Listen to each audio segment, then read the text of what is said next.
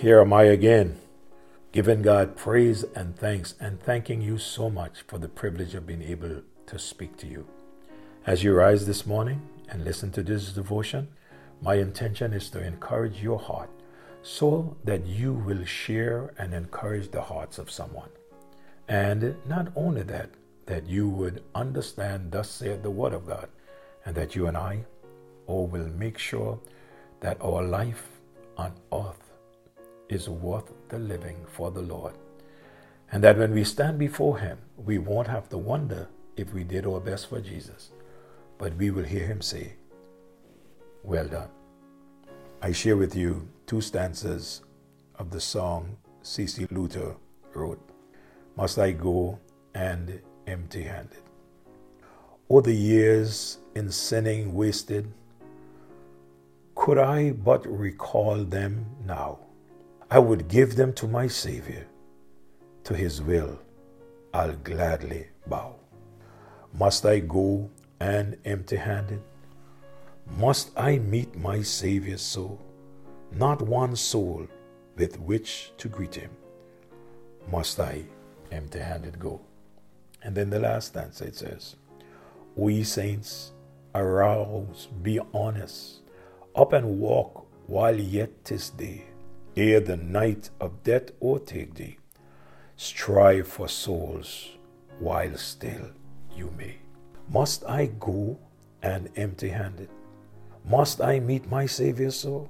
Not one soul with which to greet him. Must I empty handed go? Lot that we are looking at morning after morning. I am sure after coming out of Sodom, he thought of meeting the Lord and wanting to make sure that his life would count. This morning we want to look at him again, and we are looking at a, the saved soul, but a useless life here on planet Earth. And when I say useless, I mean useless for the Lord. We notice that Lot lived his life by sight and not by faith. And today we're going to notice that Lot chose to make Sodom his home.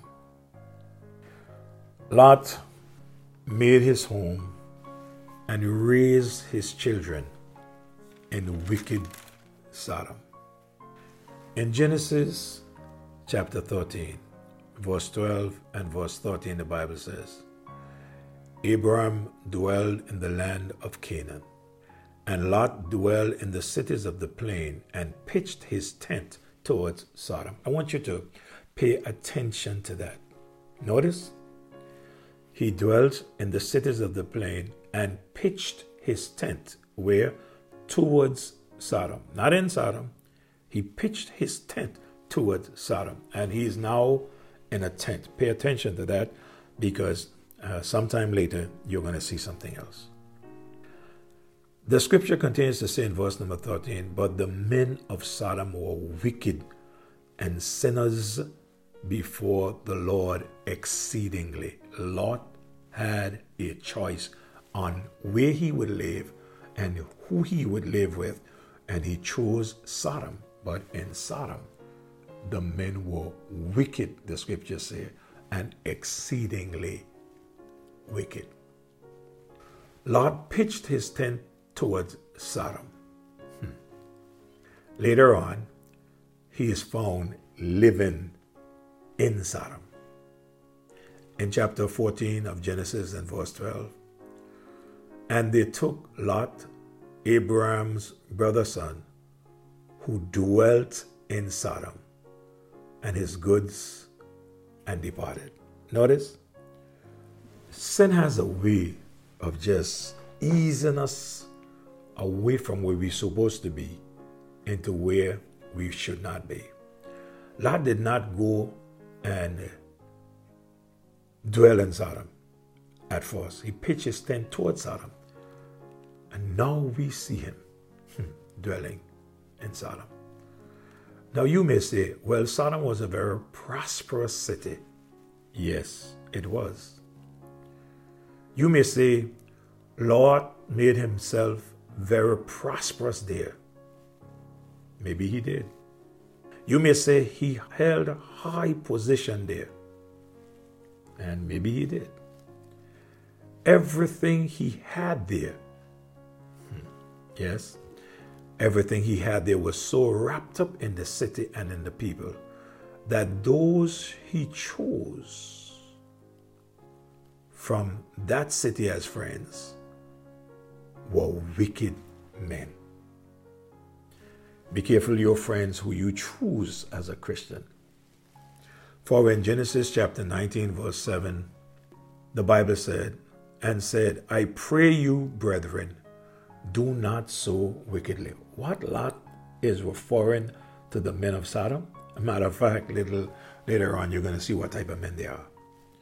He said, I pray you, brethren. Notice what Lot is calling them now? He's calling them his brethren. He said, Do not so wickedly. The very same men of Sodom that was so wicked that God said that they were. Not only that he chose his friends from the wicked men of Sodom, he became one of them. No doubt, when he first got there, he looked at them differently and saw them for who they were. The truth of the matter is, no child of God plans to get away from God and dishonor God. That's not a plan a child of God would have. It was not long before his wife and his children were no better than him. They too became worldly. Why am I saying this? God calls his children unto separation. In 2 Corinthians chapter 6 verse 14 to 18 he says, "Be ye not unequally yoked together with unbelievers." For what fellowship had righteousness with unrighteousness? And what communion had light with darkness? And what concord hath Christ with Belial? Or what part had he that dwelleth with an infidel? And what agreement had the temple of God with idols? For ye are the temple of the living God, as God had said, I will dwell in them and walk in them, and I will be their God, and they shall be my people. Verse 17 says something. Wherefore, come out from among them and be ye separate, said the Lord, and touch not the unclean thing, and I will receive you, and will be a father unto you, and you shall be my sons and my daughters, says God Almighty. God calls his children to separation. I am sure that if you were to walk in a dark room and you put on the switch and there is a light there and the, the light is working, from the moment that you put on the light, darkness disappears. God said there's no fellowship with light and darkness. From the moment you lock the switch off, then darkness fills the room again. He says, What fellowship have righteousness with unrighteousness? It is similar. They are one far from the other. And what communion had light with darkness? And what concord had Christ with Belial? Or what part hath he that believeth with an infidel, one who does not believe? Hmm. He says, Come out from among them and be separate, and touch not the unclean, and I will receive you. He turns around and he said, I will be a father unto you, and you shall be my sons and my daughters, saith the Lord Almighty. Let me close this morning with this verse of scripture that is found in 2 Peter chapter 2 and verse number 20. He said, for if after they have escaped the pollution of the world through the knowledge of the Lord Jesus Christ, they are again entangled therein and overcome, the latter end is worse with them than the first. That is why the scripture clearly teaches if any man be in Christ, he is a new creature. All things are passed away, and behold, all things are become new. I remember the days, the early days when one will give their life to Christ. You would see that person next day with a definite change. I remember when I gave my life to Christ, I used to work at a special hardware and we used to take alcohol and demijohns to the different places. And we would be called upon to go to the, the casks. They would have the, the cask that would come from St. And we would have to draw the the rum from the cask in the demijohn or the wine in the demijohn. And I believe back then that uh, that was wrong, still believe that it is wrong. And the night when I gave my life to Christ, I went to walk next morning.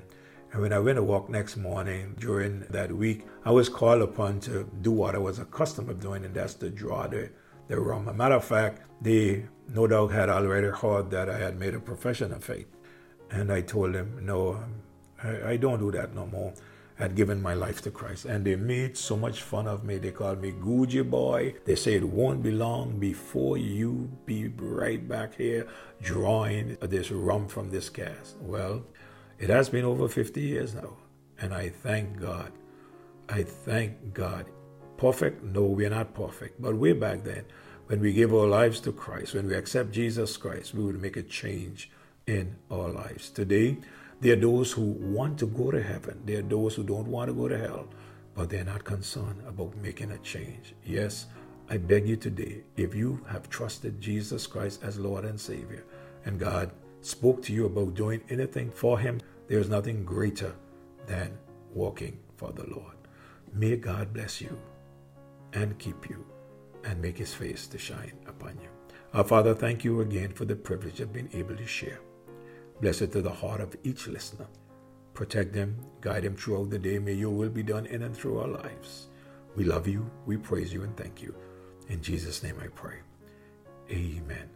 I must say again, God bless you all, and may God keep you all safe.